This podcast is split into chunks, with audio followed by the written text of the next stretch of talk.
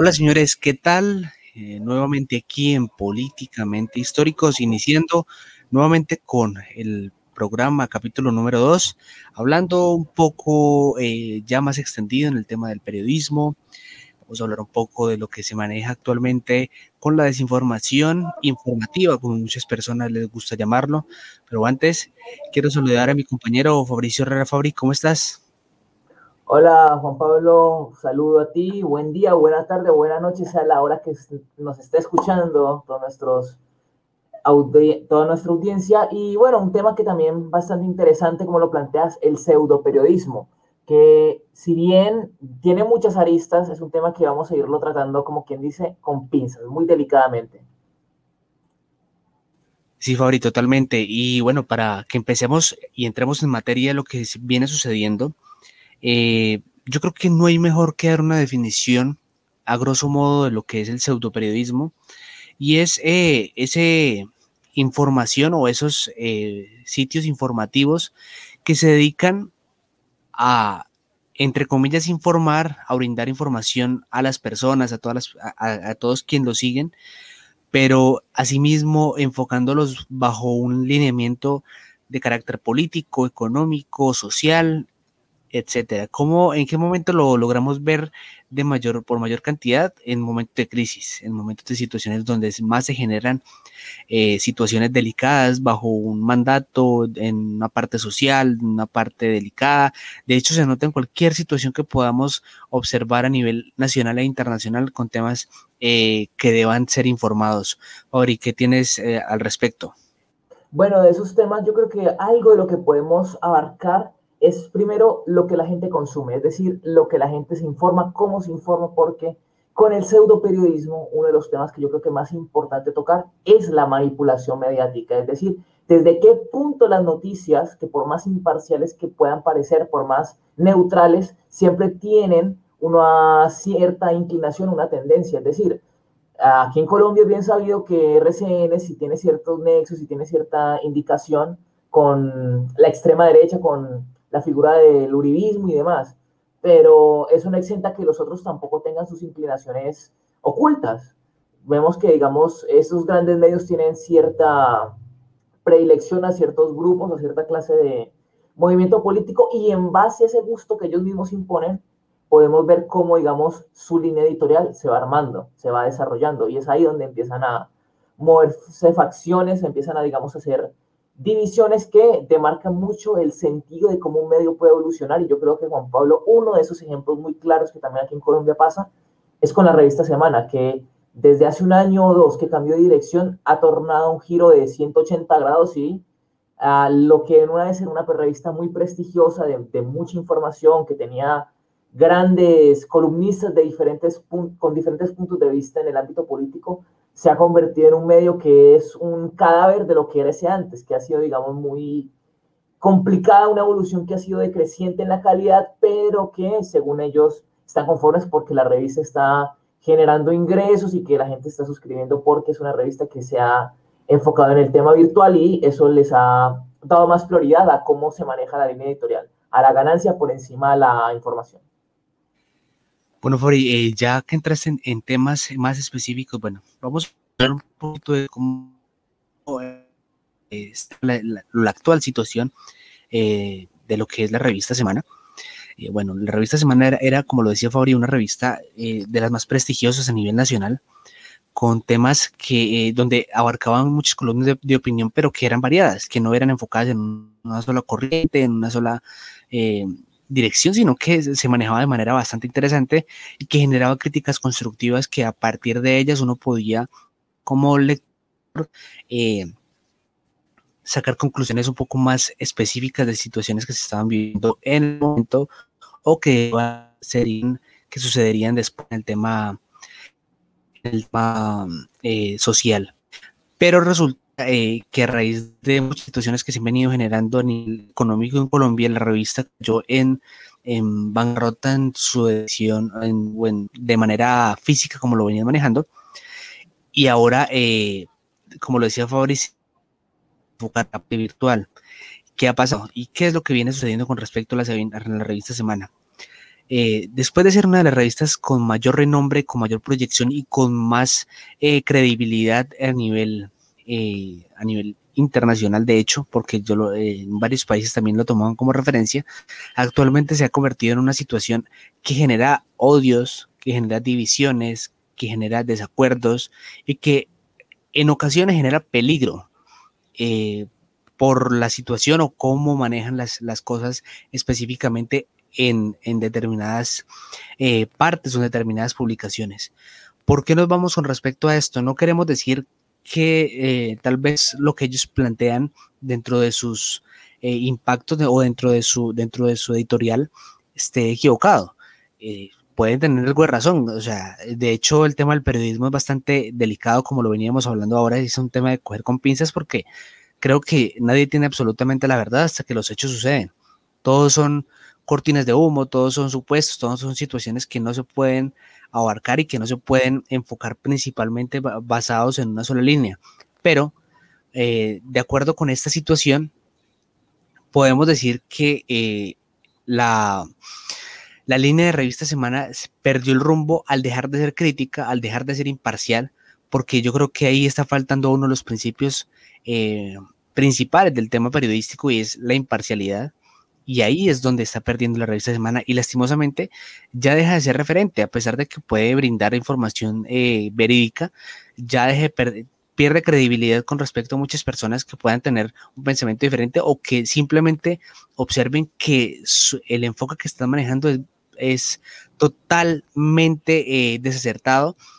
y que genera una división eh, peor de la que ya existe en un país como Colombia que durante muchos años viene con una división bastante grande. Entonces, eh, Fabri, ¿qué, ¿qué, vas a decir al respecto? Bueno, sobre también la revista Semana, digamos que a pesar de que si bien ese cambio, ese rumbo se quiso orientar como para tener una mayor presencia, un mayor empuje en las redes sociales, en el contenido web, creo que uno de los mayores percances que sufrió precisamente por ese cambio de línea editorial, por esa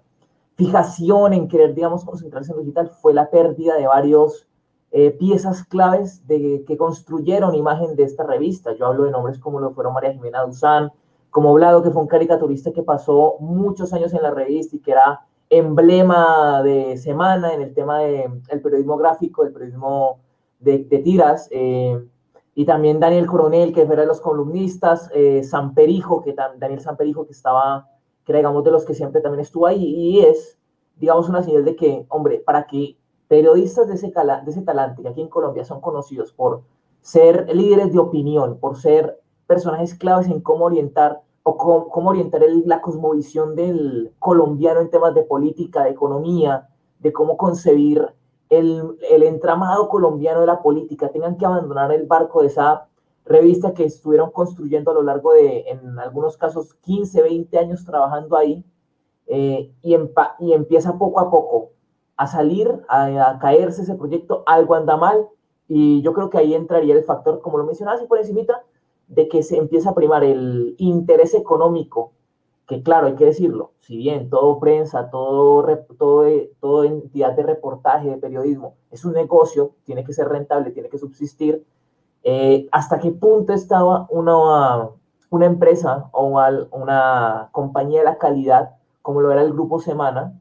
a, sobre, a sacrificar su, su marca personal, su sello de imparcialidad con el tal, con el objetivo de ganar dinero, dinero que según hace datos que salieron hace poco, en las últimas semanas, voy a tener unos minutos el artículo, se presentan pérdidas de más de 16 mil millones de pesos. Entonces piensa uno, hombre, si el objetivo era irse al medio digital, pero entonces no tener estas pérdidas, ¿cuál era en realidad el objetivo? ¿Para qué el cambio editorial tan brusco?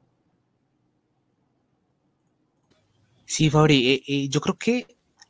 ahí ya se entra en una situación eh, que pierde el rumbo en el tema periodístico y ya se convierte en un, en un, en un enfoque ya más cerrado y que es, sería, por así decirlo, un, se centraría en un, público afín a una teoría política o a una corriente política que se maneja en el país.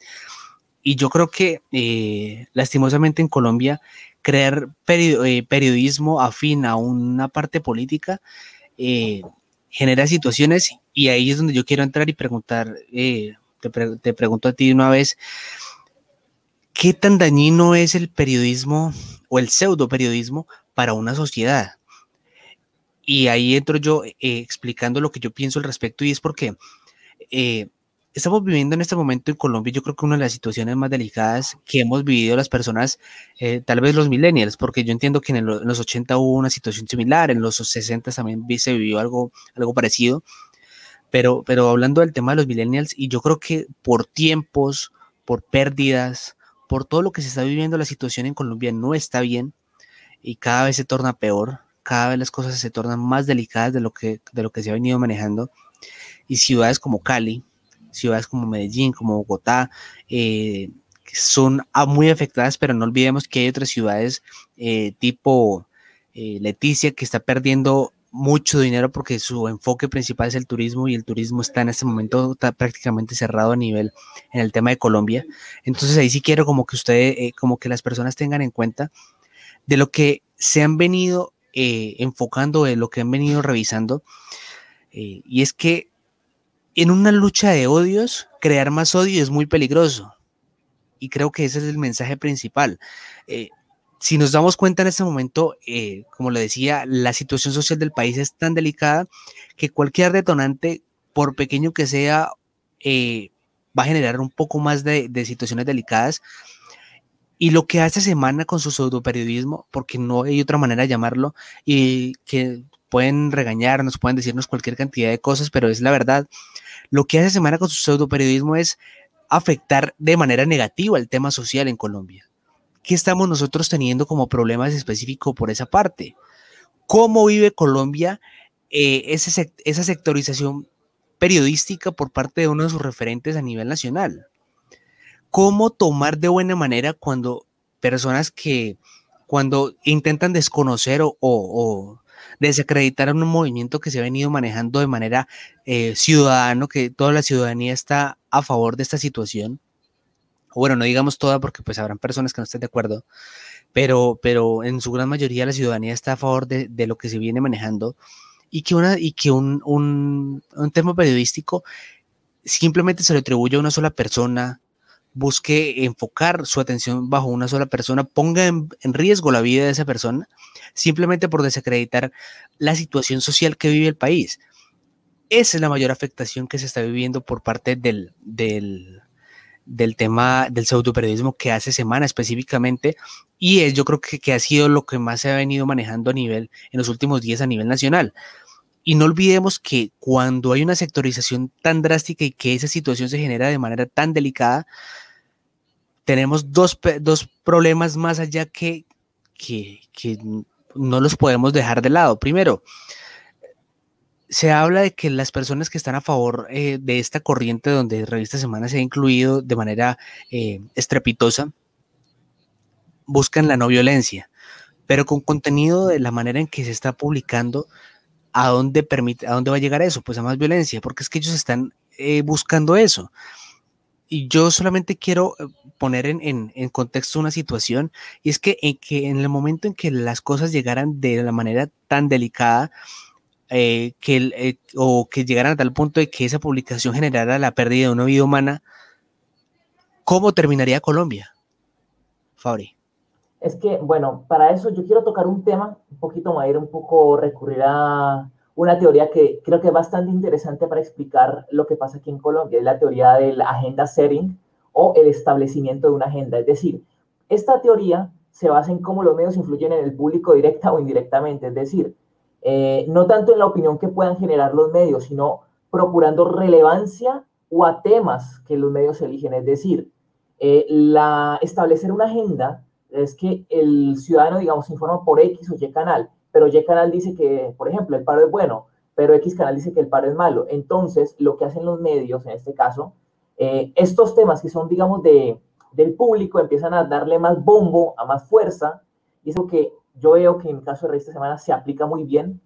porque, digamos, desde el ámbito, ellos lo ven desde el ámbito negativo, desde el punto de vista, por ejemplo, recordaremos esa resonada tema de Petro Basta ya esa titular eh, parodiando a Harvey Dos Caras, el enemigo de Batman, donde está Petro con la cara quemada, echándole la culpa, el agua sucia a Petro, eh, este personaje Petro que ya se salió de por sí de cualquier tema de liderazgo, sería del, del paro que estábamos viviendo aquí en Colombia en la actualidad, a estas alturas de finales de mayo del 2021, y eh, digamos enfocando, cargando todo lo negativo, mostrando una visión bastante sesgada y haciendo de que la gente erróneamente empiece a creer cosas que no están pasando. Es decir, se estableció una agenda de la cual se ha transferido a los medios. Y esta misma teoría, eh, digamos, muestra la capacidad de cómo estos medios masivos de comunicación pueden graduar la importancia de la información que se difundir. De nada, por ejemplo, los líderes sociales no han dejado de ser asesinados porque sigue paro. El hambre en la Guajira no ha parado porque hay paro. Todo eso sigue. Pero claro, como hay mayor bombo en el paro, como es que Petro dijo y es que hay que echarle la culpa a Petro porque Petro va hasta allá, Petro fue el que, Petro ahora dicen que mata bebés por lo que el incidente que pasó en Buenaventura, que una señora embarazada no pudo venir desde Buenaventura hasta Cali porque en Buenaventura no hay hospital, siendo el puerto más importante del Pacífico, no tiene hospital, eh, para estas necesidades. Pasa eso, entonces le echan la culpa a Petro, porque es que Petro fue el que maneja los paros y como Petro es la figura a la cual, ese chivo expiatorio, a la cual eh, ciertos medios se descargan y se, se enfocan en, en, dar todo lo negativo para que el pueblo colombiano se llene de ira, porque Juan Pablo hay que decirlo, y no creo que decimos nada erróneo si decimos, eh, los medios colombianos, y en general el colombiano es un ser humano muy pasional que se le meten con la emoción, que le tocan, que le dicen es que vea, le van a decir esto, le esto, es que hizo esto este personaje y se llena, se carga de ira, de molestia. Y en una sociedad de la cual desde hace unos cinco años está en una, en una especie de ciclo en el cual quiere acabar con esa racha de violencia histórica, porque esto no es de ahorita que surgió mágicamente los pares, esto es una olla que de presión que viene surgiendo, viene aumentando, viene alimentándose eh, ahorita, eh, básicamente, este es el resultado de muchas cosas, pero como lo mencionaba, esto es algo que está muy arraigado quizá en la cultura colombiana, de echarle la culpa a alguien, es que yo no fui, es que no, uno nunca fue, el que hizo la culpa nunca va a ser, siempre van a ser los demás. Es fácil decir, no, es que lo hizo Petro, es que lo hizo otro. Y en este caso, tocando el tema de la esta semana, que se presta como medio de propaganda, porque ya no, ya no, ya como le decimos, perdió ese tema imparcial, es un medio de propaganda de que el del gobierno, porque está su directora editorial, la cual es la periodista Vicky Dávila, está muy eh, a favor de las posturas que plantea el gobierno de Iván Duque, eh, pero impide de que esa información que llega, que se maneja, se pueda ver desde un punto de vista que sea favorable para el público general. Y esto, ahí recaigo de nuevo en lo de la, establecer una agenda porque eh, para que se establezca una agenda, para que se establezca un método periodístico, deben haber cuatro, cuatro cosas. Y muy importante, Juan Pablo, ya para devolverte el paso. Primero, haber una alianza entre estas empresas mediáticas, llámese Grupo Semana, RCN, Caracol, con el gobierno. Cosa que estamos viendo acá, de cierta manera sutil, no hay, digamos, una relación directa, no es un medio directo del gobierno, pero sí está muy a favor y está muy, muy enlazado. Hay prioridades informativas respecto a otras agendas, es decir, Hoy por hoy la prioridad de semana es informar de lo que pasa en el paro, dando el punto de vista, digamos, más a favor de lo, de lo, de lo organizacional, del Estado, de lo que pasa a favor del gobierno, no mostrando, digamos, las protestas como una resistencia, sino como, digamos, es que son bandas los que están protestando, que hacen desmanes, no es gente, no son gente, básicamente, deshumanizando al protestante. Hay una redimensión de los medios, de la información que llega y cómo se divulga, es decir, en el caso de varias revistas, en, eh, como estoy, nos estamos enfocando en semana, la información que llega, llega, digamos, puede decir, explotó una granada en la protesta, esa es la información que llegó. Pero si la recanaliza, como estamos diciendo semana, la información que llegó es que explotó una granada, pero van a decir, vándalos explotaron granada a FAO en protestas y un policía o un SMAT salió herido. Y se organiza como punto final una, la noticia para que salga en cierta hora en cierto espacio y por un cierto determinado tiempo para que haga ruido en un momento específico que designe ese medio periodístico, Juan Pablo. Fabricio, ese tema incendiario que, estás tocando yo creo que es bastante importante y, por qué te lo digo de esta manera, porque es que eh, el enfoque y lastimosamente, y voy a, voy a hablar nuevamente eh, con respecto a eso que, que, te estoy diciendo, el enfoque incendiario que se maneja por parte de el enfoque incendiario que se maneja por parte de muchos periodistas, por muchas eh, situaciones delicadas, es que no sé cómo, bueno, el periodismo propaganda, como lo dijiste vos ahora, mejor para, para hablarlo eh, claramente, genera que situaciones que no solamente la vida, las personas que atacan directamente se pongan en peligro, sino las personas que están en el común y que están en una lucha constante de diversas situaciones también posean este problema. Y les voy a explicar eh, con datos exactos que los tengo acá. La publicación de la revista Semana donde culpaban a Petro específicamente por lo que estaba sucediendo en el paro fue el pasado día jueves, eh, perdón, el pasado día sábado, eh, qué pena, me,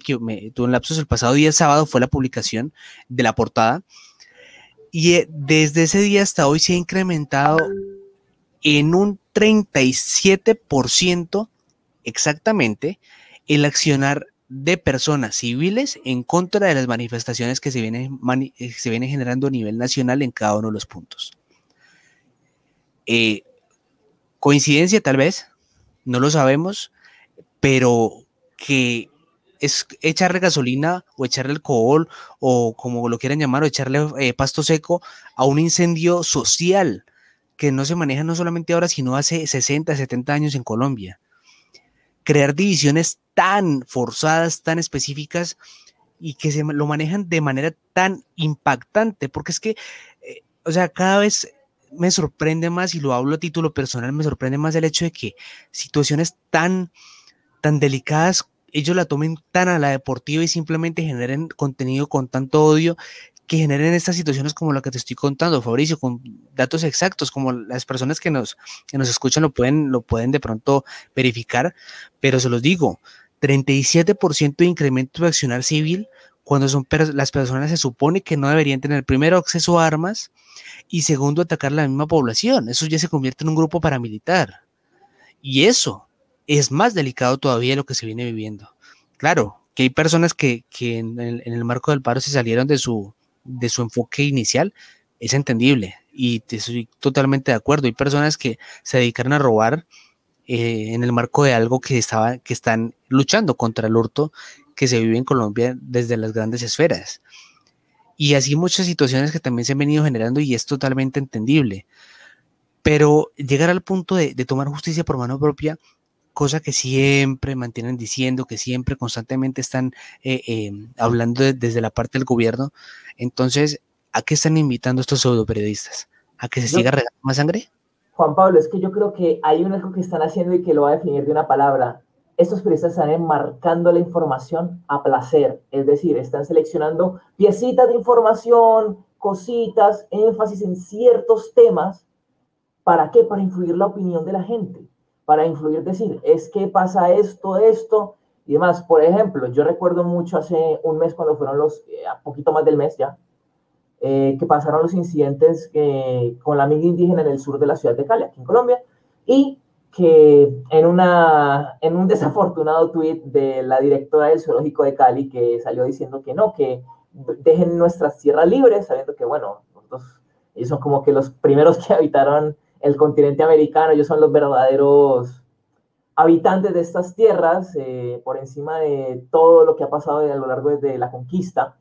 pero da a entender una cosa bastante curiosa, y es cómo los medios, cómo la, la influencia de diferentes personajes que a simple vista, si yo menciono, eh, por ejemplo, la directora del zoológico, pues uno no los tiene en cuenta porque no son actores sociales, no son actores políticos de gran relevancia. Si tienen un poder, si tienen un cargo, pero hasta ahí. Pero en base a eso,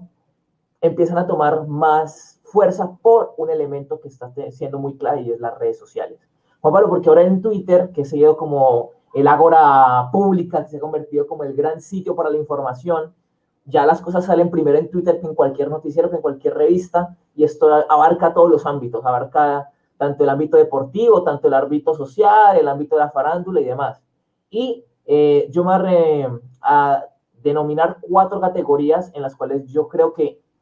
existe el común, el usuario común y corriente, y que puede caer. O bueno, mejor cinco, en las cuales determinan cómo esa noticia, cómo esa influencia puede expandirse o puede, digamos, retraerse y ayudar a, digamos, a informar o en otros casos desinformar. porque están los observadores, es decir, el que usted entra a Twitter, ve la noticia de que, ah, que Petro es muy mal y demás, pero no pasa nada, usted solamente lee, no tiene opinión, no comparte más. El comentador, que ya es el, decir, la persona que dice, sí, Petro es muy malo, ta, ta, ta, ta, ta, se toma el tiempo de escribir, o se toma el tiempo, digamos, de decir, no, eso es mentira, porque Petro dice esto, lo otro y demás. Eh, existe un tercer grupo, que son los, lo que yo llamaría influenciadores por accidente o de carambola, que son esos mismos que comentan, pero que ya empiezan a comentar tan seguido o en ciertos puntos que ya la gente empieza a verlos más, a referenciarlos más y ellos mismos empiezan a ganar seguidores y empiezan a convertirse en microinfluenciadores de opinión. Al ser personas que al estar siempre pendientes y demás, al ganar cierta cantidad de likes, eh, empiezan a surgir, a dar, cosas, a dar cosas que la gente puede estar de acuerdo o en contra y a mover la misma opinión dentro de ese círculo. Luego están ya para finalizar dos elementos que yo considero primordiales y que van a ser interesantes de, analizar con todo este tema del pseudoperiodismo. Los primeros que son los iniciadores de ideas, es decir, aquellos que en, la misma red social, en Twitter, dicen, bueno, pues muchachos, ¿por qué no hacer una marcha en contra de lo que se dice de Petro, en contra de lo que está pasando aquí, que estamos sin comida, que estamos sin agua, que estamos sin X, Y, Z servicio?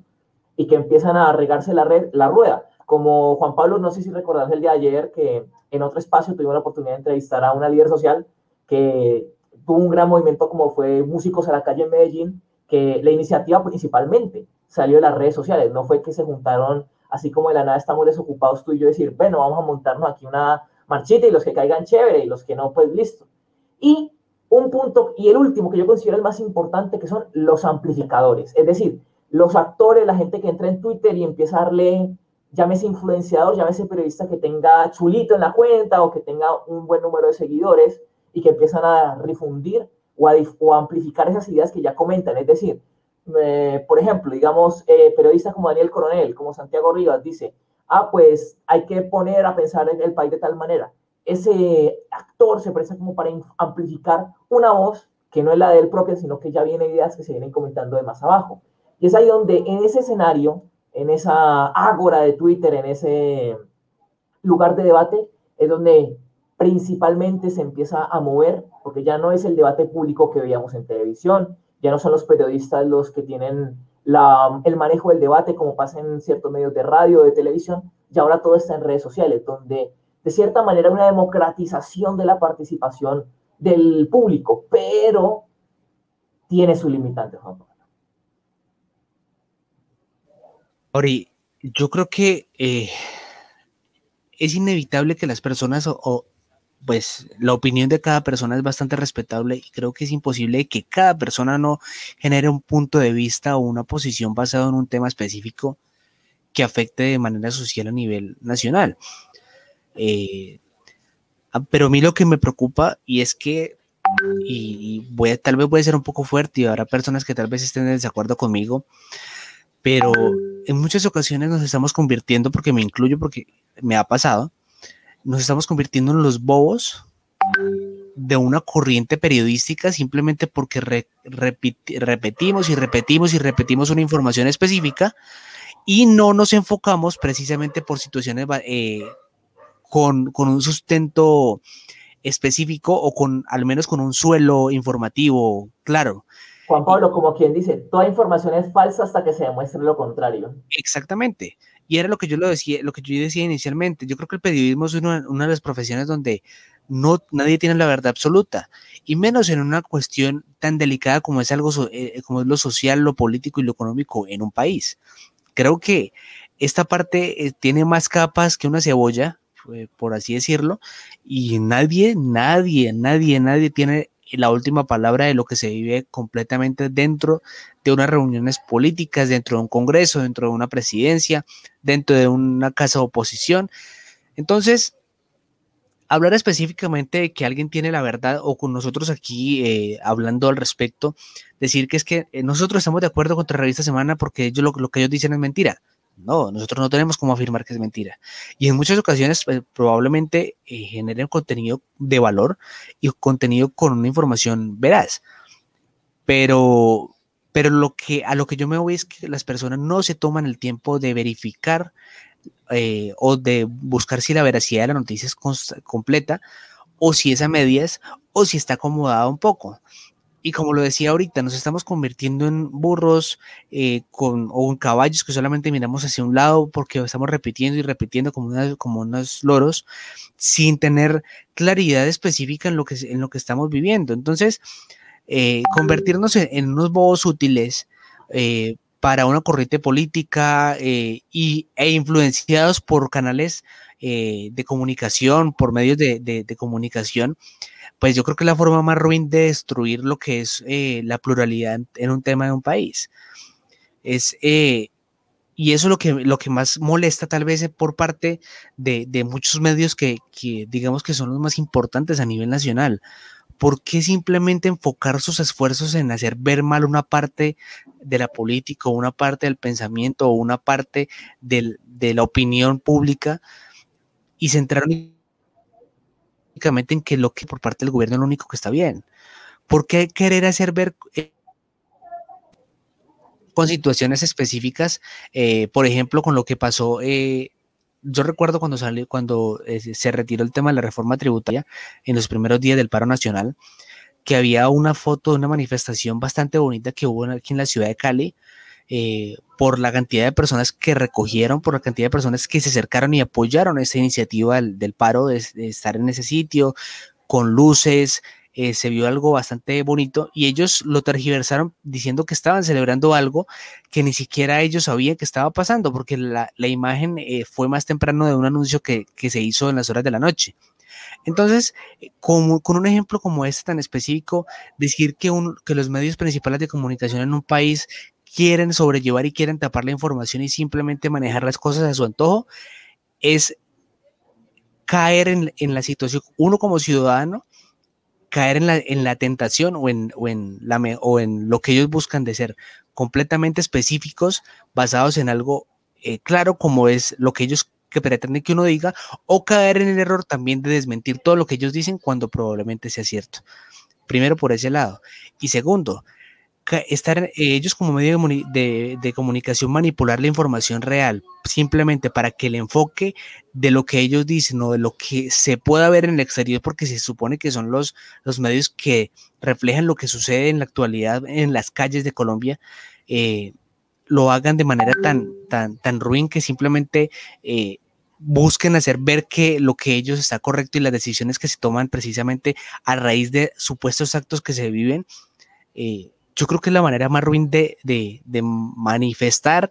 situaciones bastante delicadas que tienen un trasfondo más allá de lo que la gente piensa que es y simplemente lo tocan por encima y se generan situaciones como las que ya hemos nombrado.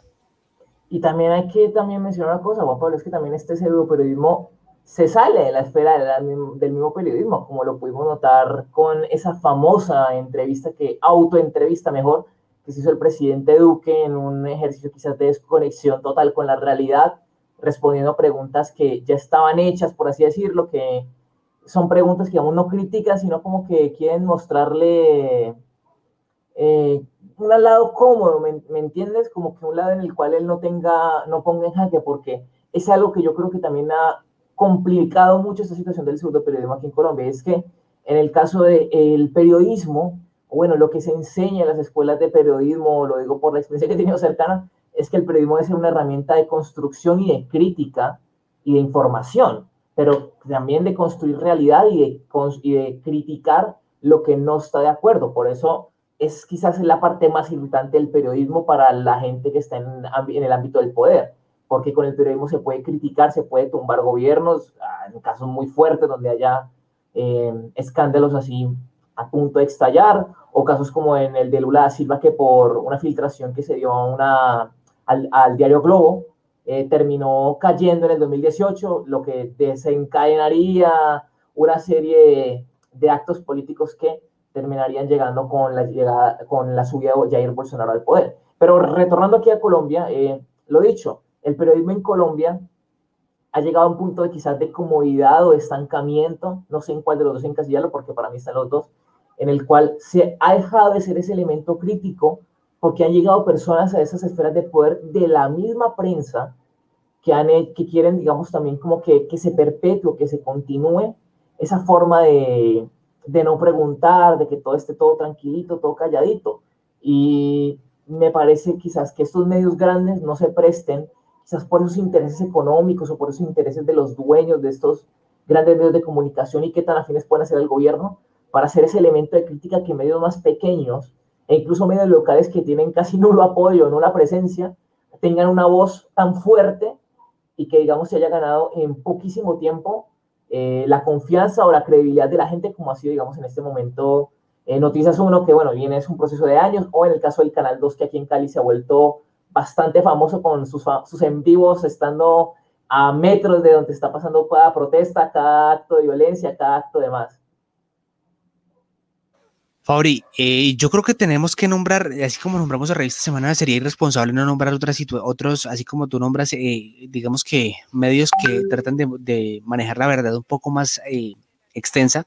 También tenemos que nombrar otros medios porque sería irresponsable únicamente culpar a Semana de, del pseudoperiodismo que se vive en Colombia. Y vamos a hablar específicamente de los dos canales principales a nivel nacional, que son Canal Caracol y Canal RCN, que yo creo que son los canales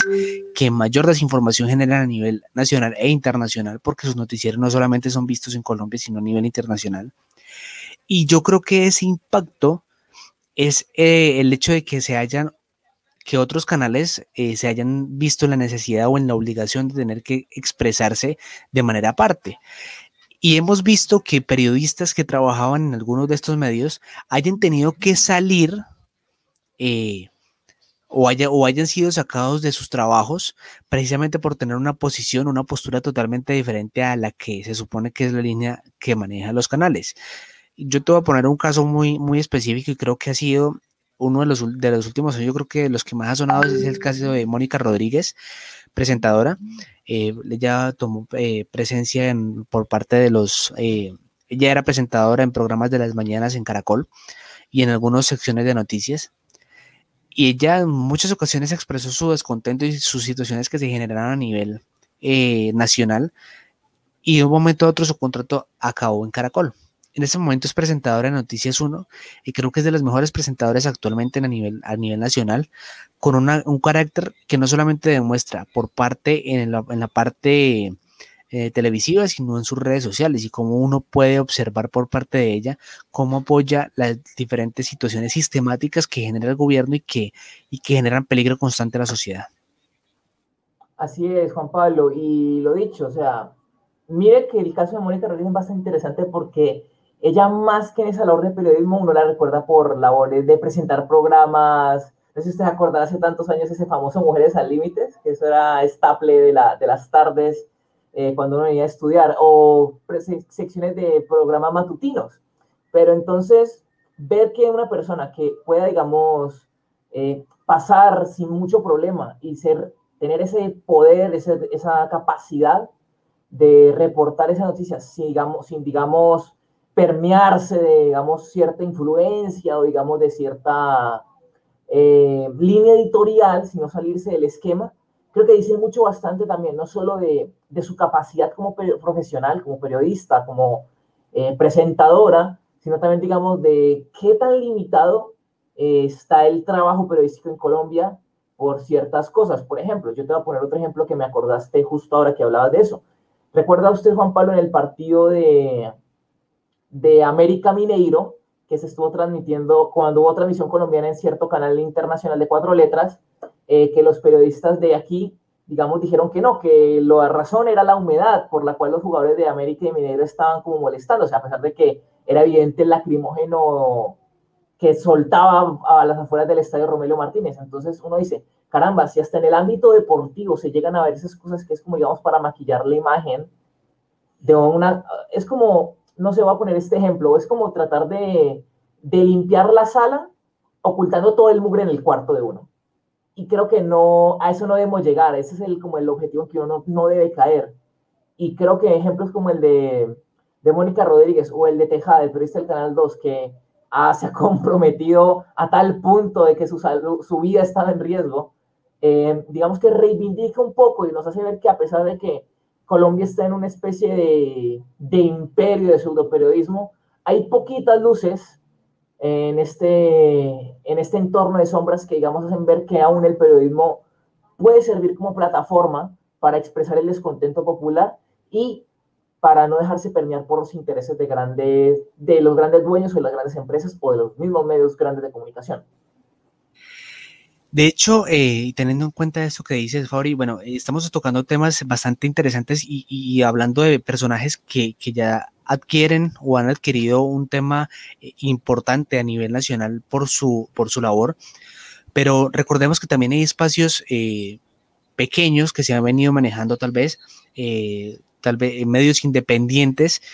que empiezan a hacer ese cubrimiento que el resto de, medios no lo hacen por eh, o lo hacen por encima, como, como se habla coloquialmente. Y hay bastantes medios que podemos hablar específicamente de situaciones que se, que se generan. Yo creo que, eh, eh, por ejemplo, no sé, la, el, hay, por ejemplo, la República por parte de los, de los de los, de los que, de los, eh, exactamente, ellos han tenido, yo creo que ese es el mejor medio perdón, el mejor ejemplo de un medio completo porque tiene opinión de ambas partes, no solamente eh, de, un, de, de, la parte derecha, de la parte izquierda, que yo creo que eso es lo, lo, menos relevante, sino está del lado de la verdad, de tratar de informar constantemente lo que viene sucediendo. Y creo que eh, lo que veníamos diciendo, Colocar un medio bajo una corriente política no es sano, sea cual sea la corriente. Yo creo que nosotros, eh, y de hecho lo hemos visto en varios países, y por tomar un ejemplo, eh, el que siempre se toma aquí en Colombia, que es Venezuela, son situaciones totalmente, digamos, eh, contextos de corrientes políticos totalmente diferentes, pero que encaminan a un contexto social que es, que es igual. Desabastecimiento en la parte de la comida, en la parte de los supermercados, en la parte de aseo, crisis social, crisis económica, y, yo creo que ahí en esa parte no, no se enfoca por un tema de una corriente política, sino un tema de malas decisiones administrativas y por un tema de inexperticia por parte de, un, de, de la persona que en este momento toma las decisiones a nivel nacional y que está secundado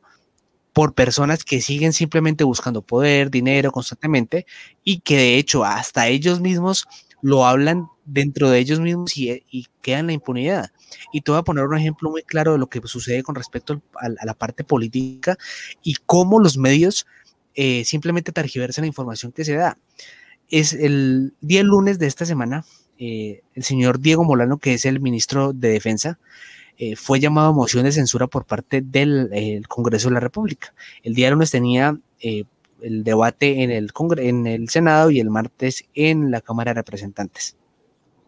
El día lunes una de las senadoras que está enfocada por parte del, de la corriente del, del, actual presidente,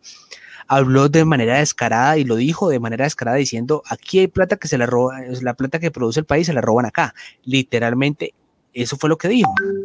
Ella le faltó incluirse tal vez, es muy probable porque yo creo que no hay, no hay, no hay político que se salve por esta parte, pero lo que yo quiero irme es que los medios tradicionales, los medios grandes de comunicación a nivel nacional, simplemente tomaron la parte donde dijeron, dejen trabajar a las personas que producen el dinero. Cortaron. ¿Dónde, dónde quedó entonces la parte donde dice que aquí se lo roban? ¿Se perdió? ¿Solamente quedó en la transmisión del canal del Congreso? porque los, las personas que no tuvieron la oportunidad de ver tal vez la moción de censura no, y que solamente se informan por la parte de los medios tradicionales porque no tienen derecho a saber que allá se roban las cosas? ¿Mm? Entonces, eh, eh, decir que los medios no son amañados, decir que los medios simplemente publican lo que creen conveniente, decir que solamente ese impacto, ese, e, e, ese querer tener a la sociedad colombiana que eh, que me agrada mucho decir está despertando de manera importante y de manera interesante, porque no se está quedando únicamente con lo que ven, sino que tratan de ahondar más las cosas. Lastimosamente, en, este momento en el país, el tema de ahondar más las cosas hace que uno esté en riesgo. Y creo que nosotros como medio ya lo vivimos. Eh, no, no, sé si recuerdas, Fabricio, lo que nos pasó en medio en el marco del paro, la iniciativa que nosotros tuvimos y qué nos, qué nos tocó hacer. Claro, para, el, para tirar contexto para todos nuestros oyentes o nuestros espectadores, eh, planeamos montar una especie de vaca para ir colaborando a gente que está en primera línea con primeros auxilios, con, con implementos de seguridad y demás, pero recibimos amenazas eh, para que se impidiera eso, lo cual, digamos, hasta qué punto uno no siendo, digamos, a labor porque, como dicen en algunas redes sociales, que es que a los protestantes le están pagando 50 mil pesos cosa que se ha demostrado y en las últimas horas de que agentes, a ex paramilitares que están en la JEP, que están en, la, en ese proceso de desmovilización y de reintegración a la vida civil, les han vuelto a ofrecer dinero para volver a establecer células paramilitares. Y uno dice, ah, pero entonces como la plata sí se va para esa gente, esas sí son los que reciben, sí los ofrecen. Hombre, si a mí ofreciera 1.800.000 por tirar piedra a favor de Petro, yo feliz, hombre, yo se lo recibo, muchas gracias, le doy hasta, le beso los pies, pero, hombre, queda muy feo que la gente caiga en eso y que lo mismo. Y si no, y que también va mucho con la idiosincrasia colombiana, es que si, si yo estoy en contra de algo, llámese, si yo estoy en contra del paro, ¿por qué tengo que amenazar al que está a favor? ¿Qué me gana? ¿Qué me quito con que está? Es que, digamos, mi hermano apoya el paro, pero yo no, pero mi hermano fue, donó 50 mil pesos. A esos que yo llamo vándalos terroristas. Y lo voy a boletear por redes porque es que a mí me choca que haga eso, porque es que mi hermano no tiene conciencia, es que esa gente no deja producir, no deja trabajar, no me deja ir a jugar tenis al club, al club de Tequendama, etcétera, etcétera. Entonces, ¿hasta qué punto? O sea, hemos llegado y creo que también está arraigado en, una, en un contexto de que la cultura colombiana por sí es violenta, y estas cosas no ayudan tampoco, Juan Pablo. O sea, venimos de por sí de unas etapas en las cuales se han masacrado, se han hecho millones de, de insultos contra el pueblo colombiano, de masacres, de muerte. Y un pueblo que, ¿cómo es posible? Y es algo que a mí me deja muy paradójico, voy a tomar un ejemplo. ¿Cómo es posible que gente que ha sufrido la violencia de primera mano tenga la capacidad de perdonar, tenga la capacidad de decir, está bien, son, son cosas que son muy graves que pasaron, pero hay que perdonar para avanzar, para construir un nuevo camino en el que estas cosas no pasen. Gente que ha sido del campo, que ha sido desplazada, que ha visto a su familia morir por grupos insurgentes, llámese paramilitares o FARC, tiene la capacidad personal. Y una, y una persona que es de la ciudad, que en su vida lo más probable es que no le haya tocado eso, no tiene eso porque está sesgado quizás por ese condicionamiento moral de que los medios de comunicación o las vivencias políticas a las que está expuesto eh, determinan que es que no, no se puede perdonar porque es que esos son guerrilleros y no son humanos, no son personas, son guerrilleros, no sienten como yo porque es que ellos son solo dan bala y demás. Entonces creo que también implica mucho eh, en el ámbito social de cómo también el pensamiento colombiano se deja moldear por todo esto. Y yo creo que eso es una, eh, una de las mayores partes que, que veníamos tocando, Fauri, el odio en Colombia es algo innato, lastimosamente. O bueno, eh, tal vez no innato, pero sí se ha venido cultivando de manera sistemática a nivel eh, generación tras generación, desde que se iniciaron, eh, digamos que yo creo que las divisiones políticas están marcadas en, a nivel nacional. Y si te animas desde que se fundó este país. sí, bueno, yo no, no, digamos que la, historia hasta ya no me llega, pero podemos hablar tal vez de, los últimos dos siglos y podemos decir que el tema eh, del, del, manejo sistemático y de sembrar odio de manera tan drástica como se vive en este país, eh, es, es, constante y yo creo que ya es común y yo creo que ya hace parte del ADN lastimosamente y va a ser difícil quitarlo de raíz. Eh, es un tema bastante complejo y también, así como ha llevado tiempo arraigar ese odio en, en, las personas, también va a ser difícil, eh, va, a llevar, va, a llevar, tiempo quitarlo precisamente. Pero el tema es que con el tema, la, con la parte del pseudoperiodismo, eh, estamos en vez de, de, de, arrancar de raíz ese, esa situación, ese mal sentimiento, esas situaciones incómodas que se generan, estamos generando situaciones peor. Estamos colocándole ladrillitos alrededor de la mata del odio para que nadie lo, lo, lo, lo arranque. Estamos colocándole grava encima para que simplemente se quede fijado. ¿Y hasta dónde vamos a llegar? ¿Qué es lo que pretende entonces el tema del pseudoperiodismo, el tema gubernamental con respecto a esas situaciones? ¿De qué nos sirve a nosotros eh, o como periodistas informar situaciones amañadas hacia una corriente política sin tener una verdad con, constante? ¿De qué nos sirve eso? ¿Para dónde vamos a llegar entonces nosotros eh, si no informamos las cosas de manera tan específica como deberíamos hacerlo? ¿Qué vamos a hacer entonces? ¿En qué o qué pretendemos llegar? Eh, tema social que ya se está saliendo de control, que las personas ya no quieren saber más de, de ese pseudoperiodismo, ya no quieren saber más de gobierno, de una línea política específica, que ya el odio se está generando hacia ambos lados, que ya no es enfocado hacia uno solo, sino ya hacia ambos lados, va a determinar una matanza, un tema social más delicado de lo que está, y las personas que manejan, que buscan informar de manera tan drástica y tan, de tan mala manera lo que sucede en un país, están allá relajados. Y yo creo que la única manera, y no estoy invitando, ojo, antes de que se malinterprete, en muchas ocasiones la única, la única manera en que las personas reaccionen es que vivan las cosas por carne propia. Y como te digo, no estoy invitando a nada ni nada por el estilo, simplemente que ellos desde su comodidad creen que manejar el país, que literalmente lo hablo como si fuera el patio de la casa de, cada quien, eh, y, y, no enfocan sus realidades, no enfocan la realidad de miles de personas.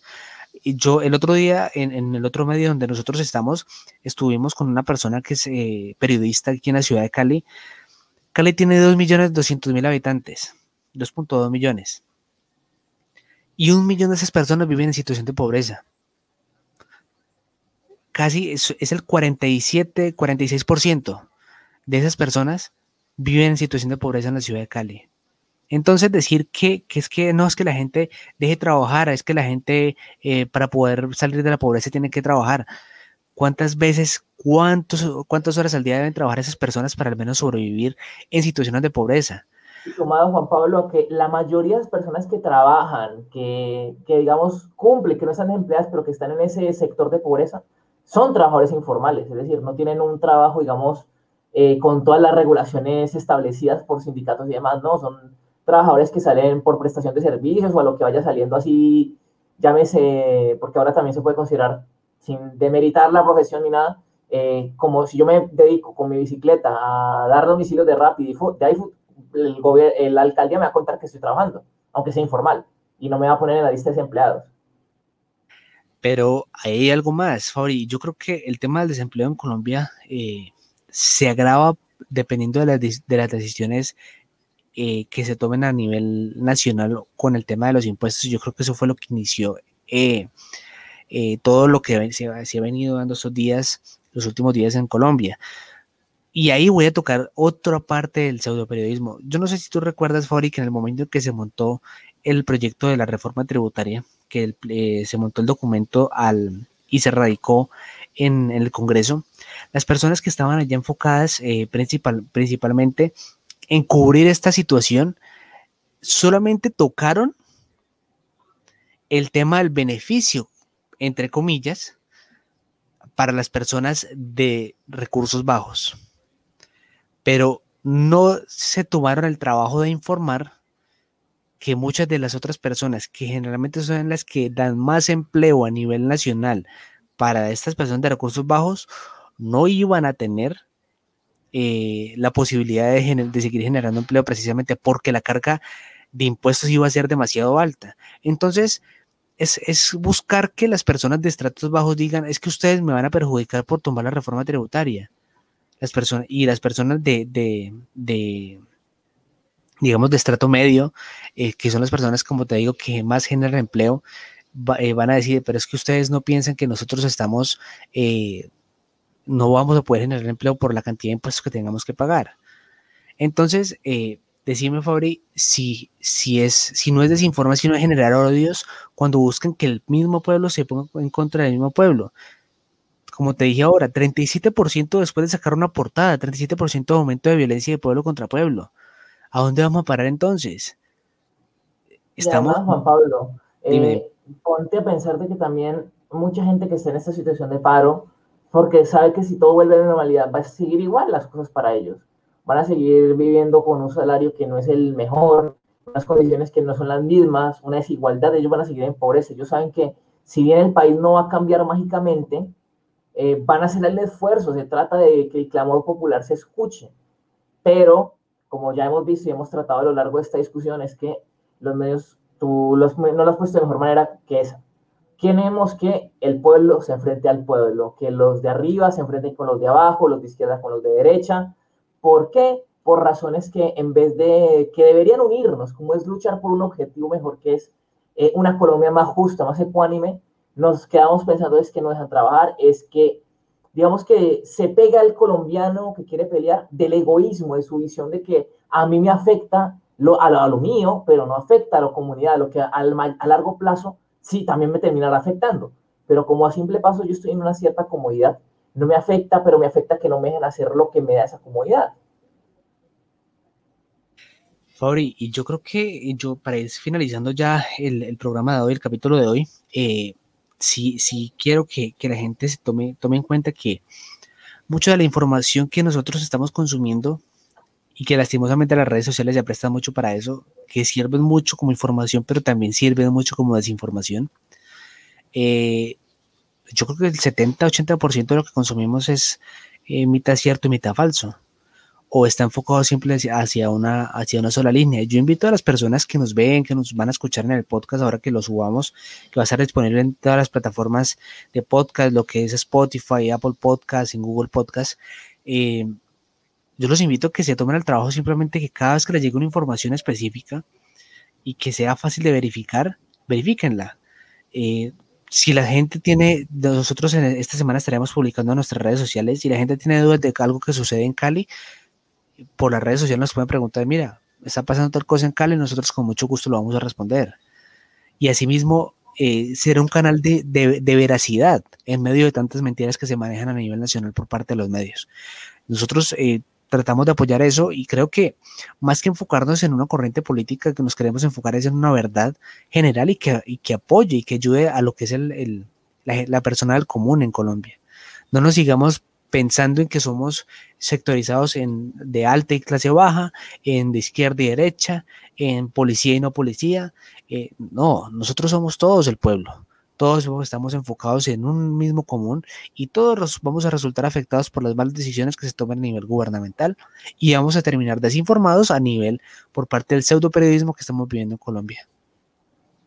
Así es, Juan Pablo. Y ya creo que también además de eso, invitarle hacerle la invitación mejor a todos nuestros oyentes o espectadores que se queden ahí, que, a ver, yo creo que también en Colombia como no existe una cultura de verificar, de tomarse el tiempo de leer, porque qué pereza ponerme a leer cinco minutos más, buscar lo que si es verdad, que si es mentira, y me creo con que, no sé, en el WhatsApp dijeron que es que van a, van a, el SMAP va a llegar aquí al sur de Cali y va a liquidar a todos los protestantes y demás. Entonces, la invitación es como que cada vez que llegue una información, tómese cinco minuticos para verificar, Sí, a veces puede la gente decir, es que eso no lo dicen en los medios porque no les conviene y demás. Sí, pero es que los medios tradicionales no son los únicos medios, hay diferentes medios que también van a tener información que por más chiquitos que sean, que no tengan el mismo tráfico de llámese RCN, Semana, Caracol, llámese El País, llámese El Tiempo, pueden tener esa información a la mano y pueden, digamos, verificar, como, digamos, se ha presentado en algunos casos con el diario The Guardian, el diario inglés, que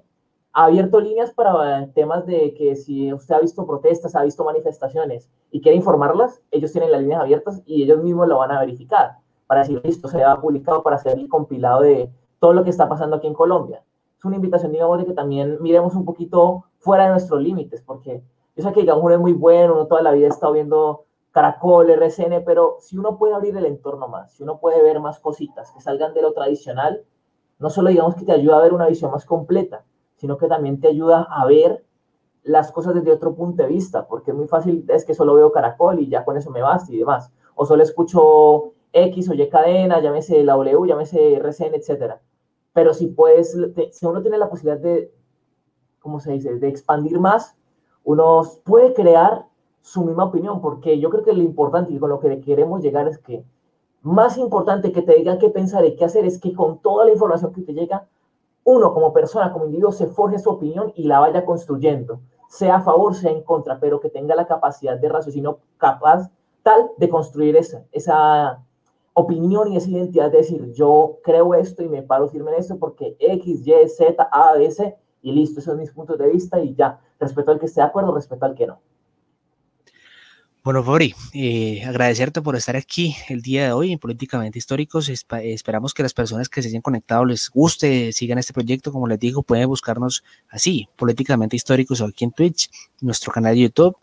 También lo mismo en las plataformas de podcast, en Apple Podcast, en Spotify, en Google Podcast. Encuéntrenos, escúchenos, eh, digamos que nosotros estamos aquí para generar un contenido de valor para ustedes, para que ustedes conozcan una opinión diferente y seamos esos canales de veracidad, como lo decía ahora con Fabricio, eh, y ayudar de pronto a verificar un poco la información que se genera. A todas las personas que se conectan, Nuevamente, muchas gracias. Espero que nos veamos en un próximo podcast. Estaremos avisando por nuestras redes sociales y estaremos eh, aquí nuevamente desde Twitch eh, transmitiendo. Próximamente también transmitiremos por YouTube para que seamos un poco más amplios en el, público y las personas que no tengan Twitch nos puedan ver por YouTube. Muchas gracias a todos. Que estén muy bien. Que tengan feliz noche.